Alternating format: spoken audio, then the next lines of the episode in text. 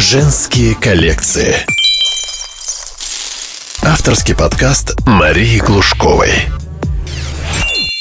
Привет, друзья! Сегодня у нас в гостях снова Екатерина Седова. И это журналист Первого канала, основатель Федеральной школы радио и студии подкастинга. Я не просто так пригласила сегодня вновь Катю, потому что она э, мама двоих детей, и у нее такой нестандартный подход к воспитанию. Маша, привет, да, спасибо большое. Вот, потому что мы с тобой на, в одной из наших встреч говорили про а, женщину и винтовки, да. да. Вот, а сейчас как бы немножко другой аспект, как раз а, вот именно для твоих женских коллекций, возможно, это будет интересно. А, ну, в общем, у меня две дочки. А, одной вот э, будет в апреле 17 лет, а другой э, будет в августе, ну, в конце июля будет 4 а, года. А, э, ну, поговорим про старшую, потому что младшая, она боевой детеныш, будущий, кстати, боец. Скорее всего, с ней будет еще много всяких интересных приколов. Вот, а со старшей другая история совсем. То есть я как бы та, та мама, которая разрешает ребенку-подростку все. Когда я сама была Э, подростком я была подростком в 80-е годы, то есть я ходила на концерты живого Цоя, живого Егора Летова, э, я была панком, то есть у меня был ирокез, э, такой хорошо поставленный, и это, я напомню, был Советский Союз. Меня выгоняли, естественно, из школ, нас крутили на этих всех подпольных запрещенных концертах в автозаке, то есть я была такой, как бы, самый, наверное, экстремальный подросток, и у меня были волосы покрашены в малиновый цвет, я ходила там с кучей всяких значков, украшений напускников и прочее. И с, начиная с восьмого класса, тогда было не 11, а еще 10 классов. А в школе я ходила не в школьной форме, за что меня постоянно выгоняли. Все время приглашали там родителей на педсовет, но у меня в школе, в школе держали, потому что я была не только там, ну, отличницей, я еще а, и выходила в эфир на радио. То есть я вела свои программы в эфире с 14 лет на радио «Юность». А, и, э, ну, это, как бы, честно скажу, использовала а, как четвертую власть это все. То есть я, если меня сильно там кто-то что-то задевал, да, в школе, я могла сказать, а вы знаете, что вот тут пришло письмо из учени... от учеников школы такой-то, и, значит, вот там, оказывается, шпаргалками могут пользоваться на экзаменах, ну, неважно. В общем, короче, и потом к ним, это же были советские времена, присылали там всякие проверочные комиссии из РАНО, и меня лично там директор просила, умоляю, ты можешь как-то удалить эту программу? Я говорю, нет, это все уже было в эфире, это никак не удалится. Ты можешь сделать опровержение? Я говорю, нет, не буду делать опровержение. Ну, то есть они понимали, что сильно ссориться нельзя. Плюс, если нужно было где-то выступать на каких-нибудь там, ну, районных конференциях, там какие-то доклады делать, то в, в этом плане было мне легко. И, в общем, в принципе, вот это вот уравновешивало мое хулиганское поведение, потому что я дралась, мы там били с подругой стекла на, в школе камнями ночью. Мы там, в общем, творили, что хотели, но обе были отличницы. И вот э, как бы нас немножко терпели, но очень ждали, когда мы, наконец, э, э, закончим школу, уйдем оттуда, и школа просто вздохнет. А, и точно так же периодически папа был не просто комментатором программы «Время», он был парторгом, а, ну, как бы парторгом а, главным, значит, вот э, по, по, по, КПР, по коммунистической партии, да, по КПСС именно в программе «Время». И то, что у него дочь как бы панк и экстремал и все прочее, это как бы наносило ему урон. Периодически периодически писали ему на работу, что вот как бы, как бы аморальное, несоветское поведение и все прочее. И я помню, мы как-то разговаривали с папой, он сказал, послушай, мне самому, самому нравится рок, мне самому нравится вот это все, я как бы не против этого, но а, есть правила игры. Вот они таковые ты просто это прими как данность. Я помню, что мне этого а, разговора один раз хватило для того, чтобы я сказала, окей, я буду делать за пределами как бы школы. То есть как бы мы нашли некий компромисс. Но э, мама придерживалась других позиций. То есть она считала, что все это ужасно, плохо и так далее. То есть я была, когда подростком, я была курящим подростком, э, я курила сигареты, тогда не существовало никаких там вейпов, там всего это понятно, да. Вот, э, я, тогда, кстати, продавали подросткам нормально. помню, сигареты «Космос» за 70 копеек, а папа курил Мальбро, я у него иногда тырила, значит, э, это все. И один раз как бы папа меня застукал, и он нормально к этому отнесся, он сказал, ну что ж, ну такова, будем вместе э, курить. Э, и мы с ним выходили то на балкон покурить, и мама один раз нас тоже застукала, и там был страшный скандал, что мама никогда в жизни не курила, и она к этому относилась крайне негативно, и она вообще не понимала, как отец может все это поддерживать, и, в общем, был дикий скандал. А, но как бы мы стали скрывать это вместе от мамы.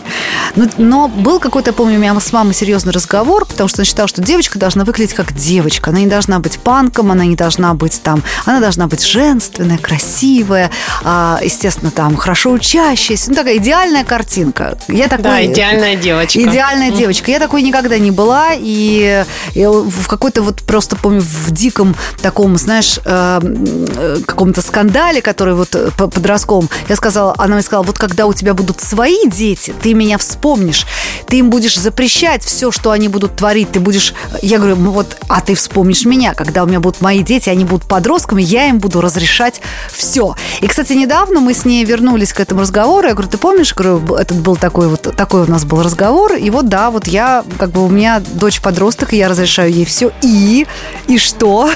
Значит, она говорит, и что хорошего, что ты разрешаешь ей все? Ну, суть не в этом. Тем не менее, сейчас, кстати, она более-менее успокоилась. То есть она даже а, поддерживает, ну, как бы она каждую татуировку, которую делает Мария, она говорит, о, вот, вот эта татуировка мне понравилась, она похожа на украшение там на груди, а вот это вот не очень. Но во всяком случае, если бы а, так, как бабушка относится к внучке, если бы она так ко мне относилась, я бы об этом только мечтала. Там о, о татуировках речи было, не было тогда в ту пору.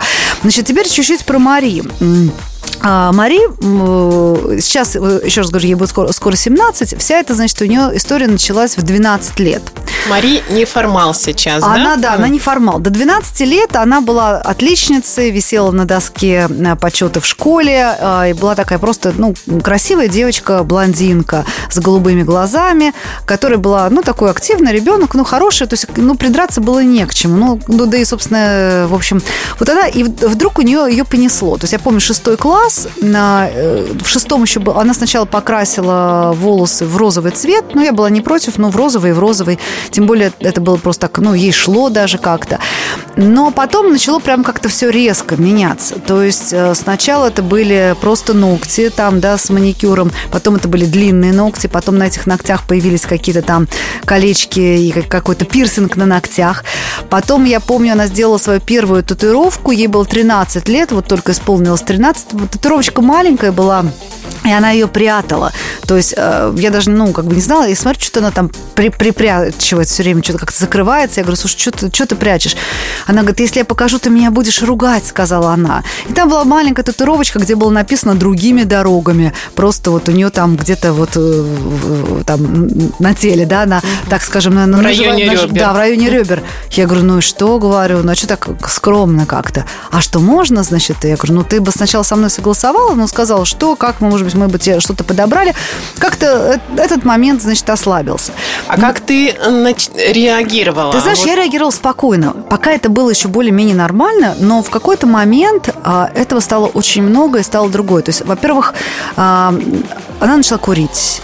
А потом она начала нюхать, как и многие другие. Она убегала из дома. Причем не, ее же никто не... В том-то дело, что меня поразило то, что не, ни я, ни муж, а, мы никто ее ни в чем не ограничивали. То есть не было такой «сиди дома, тебе нельзя, да пожалуйста». То есть как бы я знала всех ее там подружек, а, и я была не против. Э, и там я сама помню их там, когда они еще были пятиклассниками, шестиклассниками, я, э, мы ездили с Марией в Питер, а, я отдельно снимала в Каринте номер, где она и, и подружка. То есть я там в соседнем номере, и вот они там хоть всю ночь бесятся, а, они отправлялись на какие-то сходки блогеров а, тогда ютубных, да, пожалуйста, на целый день там они уезжали. В Питере как-то была всегда спокойнее, во-первых, он более компактный, вот, ну как-то вот, как-то вот мне нравились питерские вот эти ее друзья, они были а, какие-то, ну, ну как-то я в них была более уверена, поэтому она, в общем-то, дозу свободы получала достаточную. А я знаю, что многие ее одноклассницы до сих пор, а, она-то уже ушла там, да, то есть после девятого класса, да даже она уже восьмой весь дистанционно училась, а некоторые, которые до сих пор еще в школе учатся, они, а, мамы им не разрешают дальше торгового центра куда-то поехать и днем, а есть одна девочка, мама сходит на все встречи. То есть она встречается с подружкой в кафе, мама сидит за соседним столиком. То есть вот такого адского контроля, гиперконтроля Мария никогда не знала. И я не поняла, почему вот вдруг пошли сбегания из дома. А начались вот эти вот, начался пирсинг безумный по всему там телу. Начались татуировки, когда забита рука, вторая рука забита, а, там, значит, там часть тела, а, вот эти все волосы там то синие, то зеленые. Сейчас она уже остановилась на зеленом а, цвете. Ногти росли, росли. Сейчас они там... У нее даже было, как-то она носила ногти 30 сантиметров. Это как, знаешь, как, ну, как э, Эдвард руки-ножницы, знаешь, вот, вот такое было. А, но параллельно с этим она набирала аудиторию в ТикТоке. То есть сейчас у нее там около 4 миллионов подписчиков. То есть, ну, вот этот вот яркий образ. Серьезная цифра, да. Да, да, она на этом... Э, и, э, значит, был момент, когда я поняла, что я, мы не справляемся. Ну, то есть она забила на учебу. То есть пока вот как-то еще более-менее учеба. Вот она перестала вообще, она просто перестала ходить в школу. Она утром шла тусить. В 6 утра она могла покинуть дом и уйти, э, отправиться куда-то на Арбат тусить, значит, с, с людьми, которые старше ее на 5-10 лет, на 15 лет. Вот. И и не прийти, например, ночевать домой. Когда я звоню, она сбрасывала телефон. И э, достучаться было невозможно. В какой-то момент я до нее дозваниваюсь, я говорю, Мари, где ты? А она говорит, я в Петербурге. Я говорю, садись на поезд, сейчас я куплю билет на Сапсан, и у тебя завтра экзамены в школе там или что-то еще. Она говорит, я не поеду, не хочу. И все, и вырубает телефон. И вот когда вот это начало происходить в больших количествах, я не знала просто, за что мне хвататься. Один раз я использовала, так скажем, свои связи со спецслужбами, чтобы ее нашли в Питере и вернули в Москву. А, то есть вот до таких моментов происходило, что ее просто везли конкретно. Но она все равно продолжала сбегать. Из чего я сделала вывод, что бунтарство подрос, подростковое, оно, ну, как бы в ком-то меньше, в ком-то больше, но оно, в принципе, всегда есть. Даешь ты свободу человеку, не даешь свободу. Он все равно найдет, э, где, так скажем, вот э, пробунтарить. А, очень тяжелый был год с ее 13 до 14 лет. Наверное, самый тяжелый год для моей, ну, вообще для всей нашей семьи, потому что она вот тогда нюхала меф, как, э, и, и э, это было ужасно. То есть она худела страшно. Я не понимала, кстати, я не понимала, что, что с ней происходит. Я, не, я в упор, это, ну, как многие родители не видят в упор. Когда она была под кайфом, я не понимала, что она под кайфом. То есть я, я с ней что-то говорю, она как бы смеется или что-то как-то как странно реагирует. Я просто не понимала. А пока, э, тоже опять-таки благодаря определенным связям, а, загребли одну компашку, и там, когда всех трясли, выясняли, где кто что брал, случайно всплыло ее имя, что вот ей тоже кто-то что-то продавал. И мне сообщили из другого ведомства, что, ну, вы знаете, а ваша дочь э, как бы употребляет. Вот. Благо это было где-то, ну, вся, весь период ее употребления был меньше, чем полгода. Кать, а, а да. где деньги она брала? Вы даете на карманные Значит, а, расходы? Деньги, вот в том-то дело, что момент такой, что когда она стала блогером э, в 13 лет, то есть сначала у нее э, это был э, Инстаграм, потом, когда появился ТикТок, у нее там очень стала быстро расти аудитория, а у нее покупали рекламу много, и она стала зарабатывать сама. То есть вот этот вот момент, когда ты не можешь сказать ребенку, что если ты не будешь делать это, мы тебе не дадим денег. Потому что в такие моменты она говорила, что, может, мне вам подкинуть их, вот, наоборот, на жизнь. Она была финансово независима с 13 лет. И это очень тяжело. Ты, у тебя нет рычагов управления. Да, нет Ты рычагов. ничем не можешь сказать. Она может сама себе билет э, купить и куда угодно улететь, снять жилье, э, купить себе все, что угодно. Я не помню, когда последний раз я ей что-то покупала в принципе. То есть, ну да, я могу ей подарить, ну, что-то. Она сама себя там одевает, содержит сейчас уже и себя, и своего парня. С 14 лет живет отдельно. Но вот я как раз хотела сказать, к чему все это, э, как во мне происходила трансформация. То есть я понимала, что контролировать я это не могу никак. Я не спала, а тем более э, у нее родилась маленькая сестра, да, то есть у меня еще маленький грудной малыш, да, по сути, и плюс еще работа и бизнес. И я вообще не в состоянии, как бы, этот момент, э, то есть мне надо быть все время с малышом, я же не могу там и, и вылавливать где-то, значит, Мари.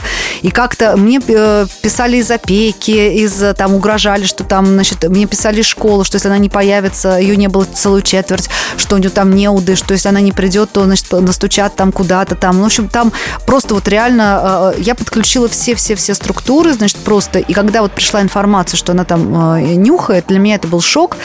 И я ее прижала к стенке.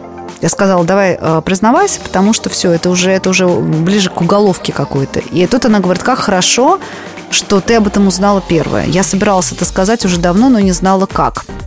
А, и она говорит, я хочу это ну, как бы бросить. И воспользовавшись тоже всякими связями, мы не стали ее класть в больницу. И к ней приезжал каждый день, приезжала медсестра, ее прокапывали, вот, и, ну, там, сняли быстро физическую зависимость, а дальше мне поставили, сделали предложение, сказали, вот смотрите, как бы физическая зависимость – это ерунда, у нее не было такого там как бы срока, да, чтобы, но э, у, нее, у нее связь с этой как бы компашкой на Арбате, со всеми этими людьми. У да, люди люди-то есть. Зависимость убрали, а люди-то да, есть. и она опять туда может попасть, потому что это самое яркое в ее жизни. Она там чувствует себя там королевой звездой и прочее, и для нее это как бы вот с этим как быть. И мне предложили э, ее на год как минимум отправить в реабилитационный центр. И э, вся семья хотела этого. А, муж, бабушки, там со всех сторон все говорили, надо ее... Друзья мои говорили, что это лучший выход из ситуации.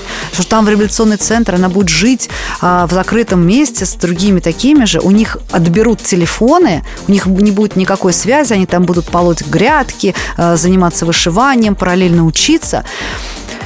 И она мне сказала, мам, если ты меня отправишь, моя жизнь кончилась. Она говорит, ты понимаешь, моя работа, моя деятельность, она вся в соцсетях. А, и я против всей семьи, потому что мне, мне крутили пальцем на виска, говорили, ты с ума сошла? Я сказала, говорю, Мария, я тебе доверяю.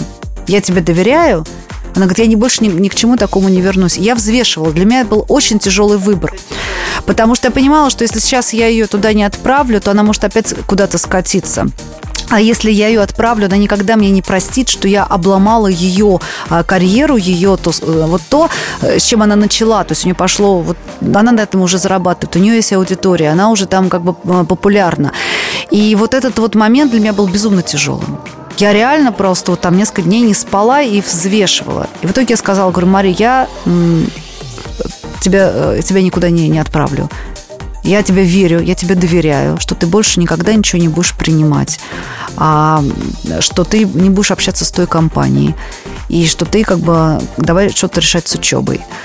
А она говорит, давай переведемся на дистанционное обучение. Это еще было до всяких пандемий, то есть э, просто перевелись в интернет-урок, что сейчас много на самом деле таких школ, которые просто дистанционно, ты находишься там а, получаешь один раз в день, один урок в день, ты его, причем от лучших педагогов Москвы и Питера, ты его делаешь, отправляешь, как, а, там сразу у нее одни пятерки пошли, естественно, уже нагрузка другая. И такой же ты получаешь на выходе э, аттестат о среднем образовании, и дальше там ты можешь идти в колледж или в институт, или там как бы дальше развиваться в учебе. Ну, то есть это ничего, э, это абсолютно классная история.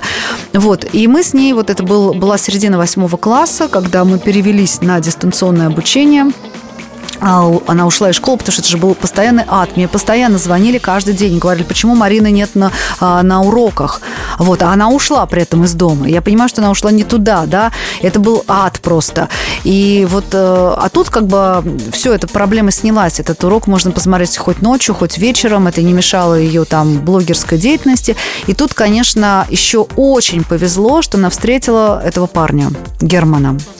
А у них разница в возрасте, то есть сейчас вот сейчас ей 16, ему 25, тогда ему, соответственно, было 23 там или сколько там, 22.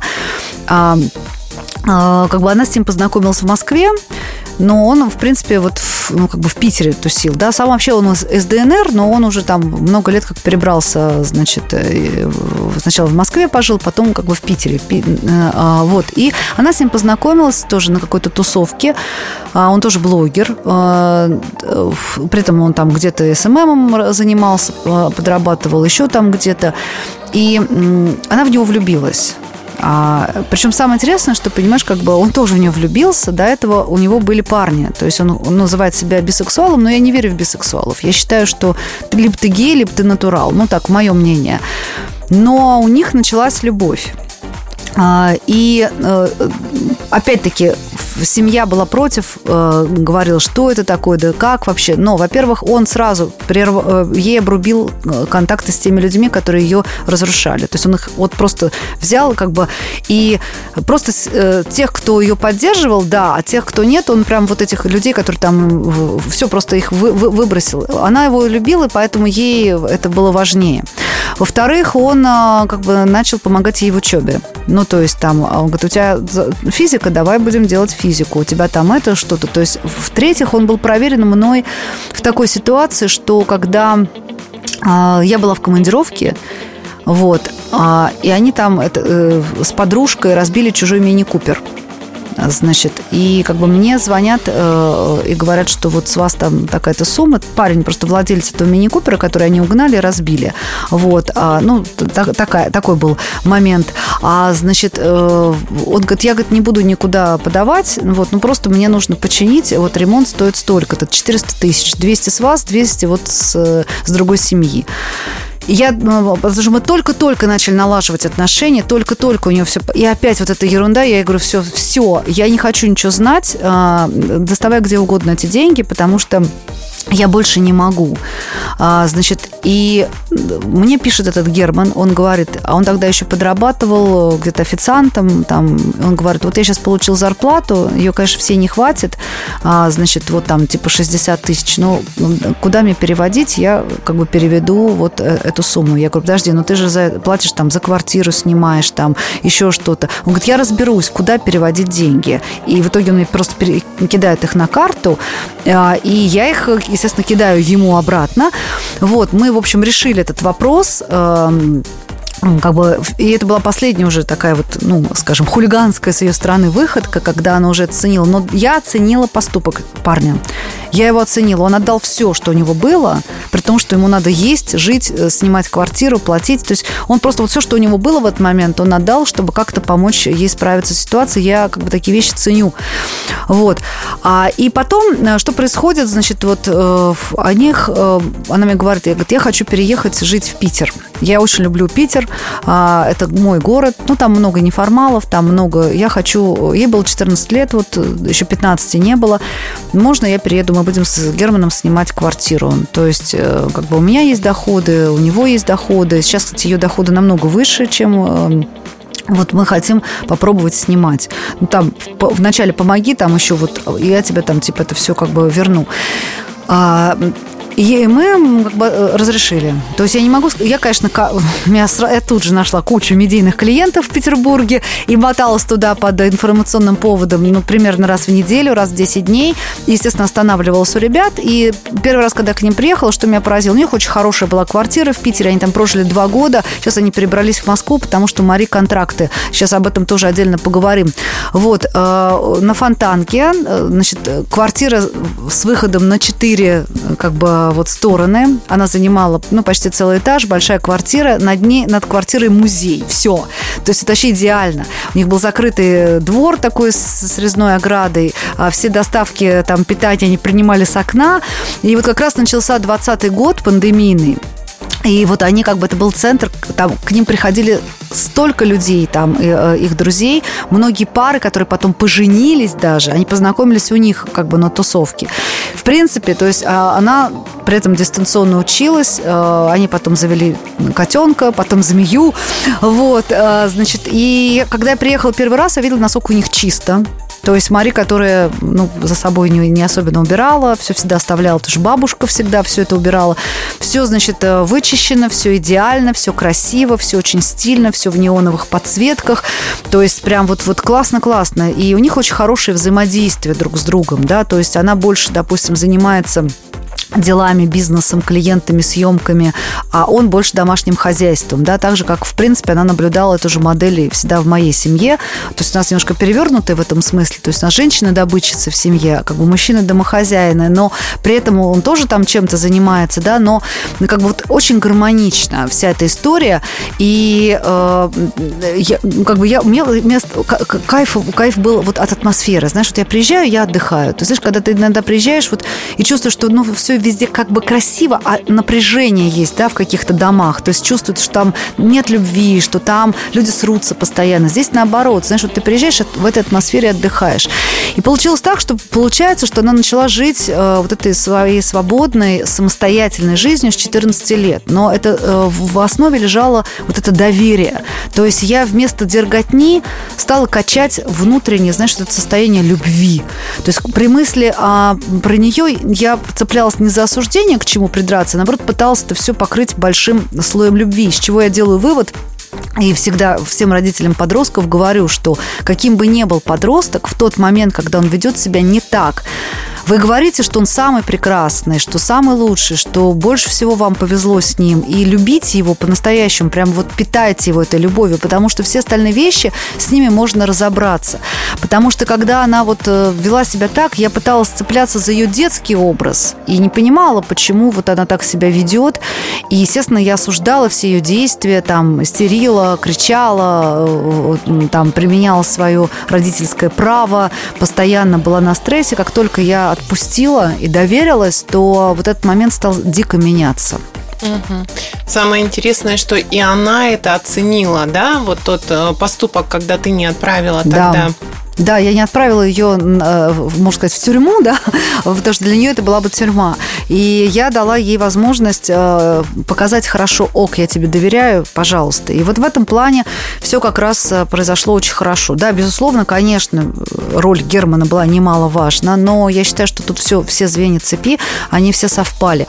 Вот. И сейчас, да, вот они сейчас уже переехали в Москву перед Новым годом, потому что с ней заключил контракт, очень, ну, очень крутая музыкальная э, компания, которая очень успешные музыкальные проекты э, выпускает, такие известные. Вот. И, э, во-первых, она диджеет, то есть она вот есть такой смена 2.0 клуб ночной на Таганке где а, очень, очень такой классный владелец этого клуба.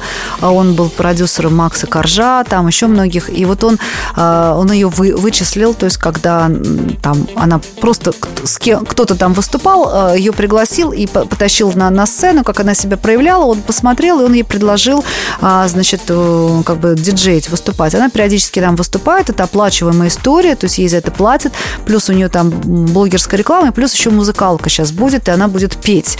Вот. Конечно, у нее вокальные данные нет, их нету, я считаю. Ну, то есть голос хороший, но именно в плане пения она... Поэтому с ней будут заниматься, но, как, как нам, мне сейчас сказали, что сейчас все, многие поют под плюс, что у нее вот за счет яркости этого образа она может собрать свою аудиторию. Но я надеюсь, что она будет и параллельно заниматься. То есть у нее, в общем-то, много проектов, которые э, в одном случае десятилетний контракт я подписывала, потому что она несовершеннолетняя. Это все как бы оплата, деньги и да, она закончила 9 классов, она не пошла пока учиться дальше. Но я как бы по этому поводу ей ничего, мозги не, так сказать, не канифолю, потому что я прекрасно понимаю, что мне не надо, чтобы у нее, она мне положила на стол диплом о высшем образовании любой ценой. Я хочу, чтобы она состоялась, чтобы у нее все было классно. И когда нужно, она докупит это образование. У меня есть друзья, которые сделали себе имя на ТВ, не имея высшего образования, а потом, когда они поняли, что чего-то не хватает, кто-то просто оплачивал обучение иностранному языку, кто-то учился дистанционно в каких-то крутых вузах. Кто-то в МГУ пошел, кто-то в ВГИК. Уже в возрасте после 30-35 лет люди пошли а, просто дополучить образование, когда они поняли, что им это для каких-то э, задач нужно. Могу сказать, что мой э, диплом МГУ мне ни разу не пригодился в жизни как диплом. Меня ни разу его никто нигде не спросил. А, да, я пошла на философский факультет, потому что мне хотелось э, защитить диплом про Люцифера. И я его защитила. Вот, только по этой причине. А, но вот так вот, э, что, чтобы вот мне вот, а, а, что был бы этот диплом, что его не было, все основные знания я получила сама из книг, которые не имели отношения к программе да, обучения. Я читала только то, что мне было интересно. Поэтому я считаю, что в современном мире я сама нанимала на работу, как э, там руководитель школы радио, э, очень большое количество сотрудников в 122 городах.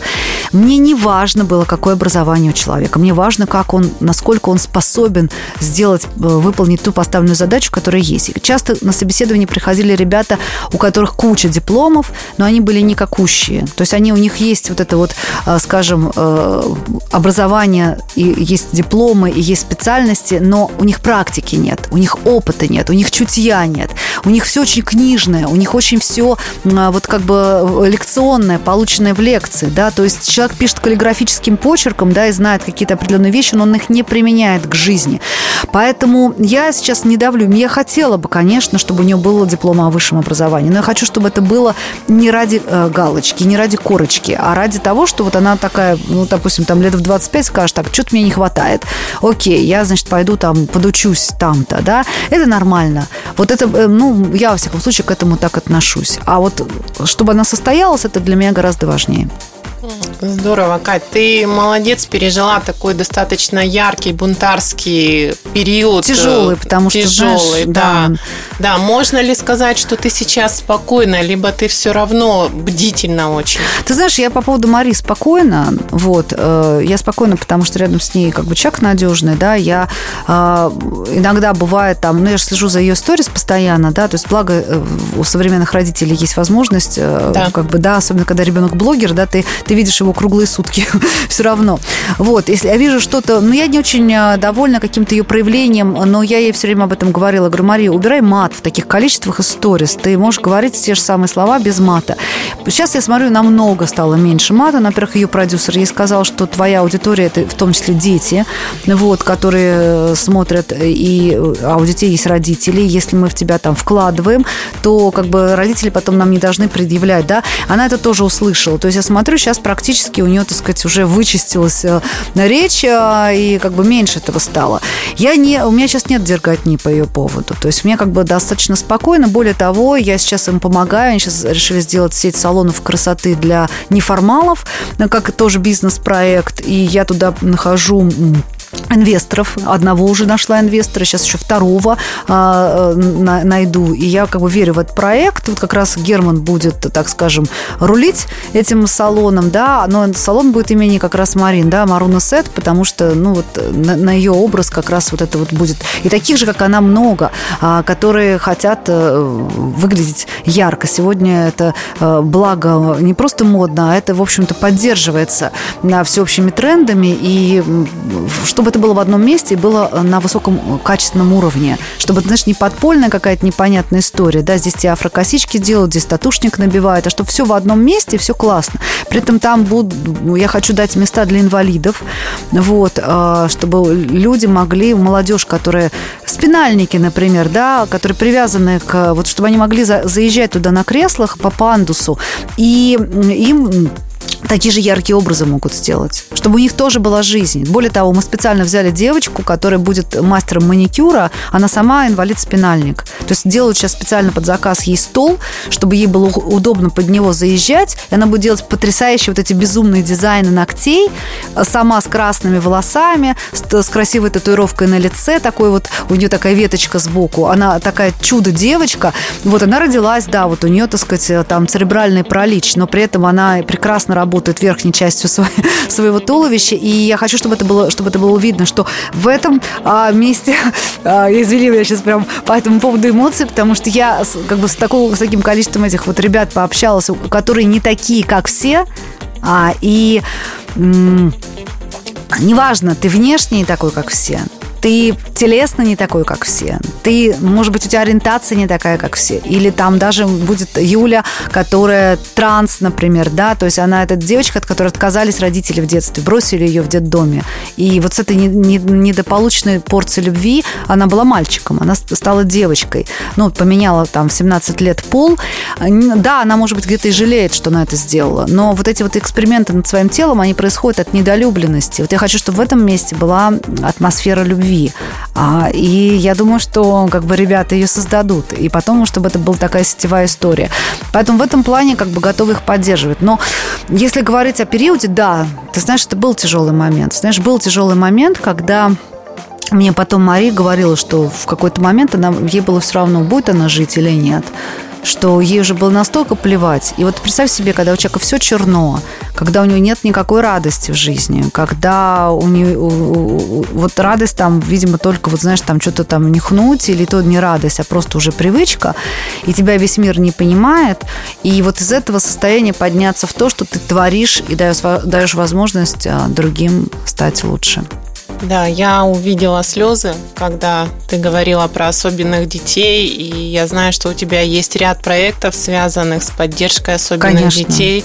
Это честь и хвала тебе. Благодарю за этот вклад в общество. И напоследок хочу задать такой вопрос. Какой бы ты дала совет тем родителям, чтобы пережить максимально комфортно и выйти, так скажем, вот именно с этими ценностями да, на любви и детям, и родителям. Вот этот в бунтарский период. Ты знаешь, я уже как бы об этом писала много постов у себя в Инстаграме и, в принципе, как бы продолжаю это говорить. Путь один, он подсказан всеми священными писаниями, это любовь. Только любовь. Знаешь, когда мальчик приходит и говорит, мама, я гей, когда э, там вчерашний милый подросток покрывает себя татуировками, когда, допустим, человек вот э, ведет ну, себя так, как родители не хотят, чтобы он себя вел, потому что, допустим, это семья врачей, он должен быть потомственный врач, а он пошел на актерский или хочет вот там, допустим, или он там снимает э, видео, хочет быть тиктокером крутым, а они не хотят, потому что они считают, что это не профессия. Вот в этой ситуации я хочу, чтобы родители поняли, что дети не их собственность, и они не обязаны отвечать их ожиданиям ожиданиям, что все, что мы сделали для детей, мы впустили их в мир. И наша задача их, как, наверное, знаешь, ну вот, когда кошка вылизывает своих котят, да, вот какие бы они ни были, она их, и, вот она их питает своей любовью а потом они вырастают, она их научила, и вот они сами теперь становятся. Вот, знаешь, родители, наверное, мы иногда, люди, сложные существа, можем чему-то поучиться у животного мира. То есть вот мы должны давать эту безусловную любовь. Это не значит, что мы должны поддерживать э, саморазрушение в организме э, ребенка, но саморазрушение берется от отсутствия любви. Если бы мы давали эту любовь, безусловную любовь в нужном количестве, то э, дети не ранили бы себя, потому что многие, например, они не, не, не хотят покончить покончить с собой. Они делают попилы на руках, просто чтобы показать, что ему больно внутри. И вот это вот очень важно, да, вот принять его таким, как, как, как, какой он есть, а любить его безусловно. И э, делать акцент на его лучшие качества. Смотри, ты можешь это. Ты, я тебе помогу вот в этом. И все, что мы можем, да, вот как бы помочь, и тогда мы получаем очень гармоничные, классные отношения. Мы получаем взаимную любовь, и мы являемся авторитетами в таком случае для своих детей. Да, на этой ноте мы закончим. Я тебя очень благодарю за такую личную историю в нашей женские коллекции, что очень важно. Благодарю, всего доброго и всем любви. Всем любви. Женские коллекции. Авторский подкаст Марии Глушковой.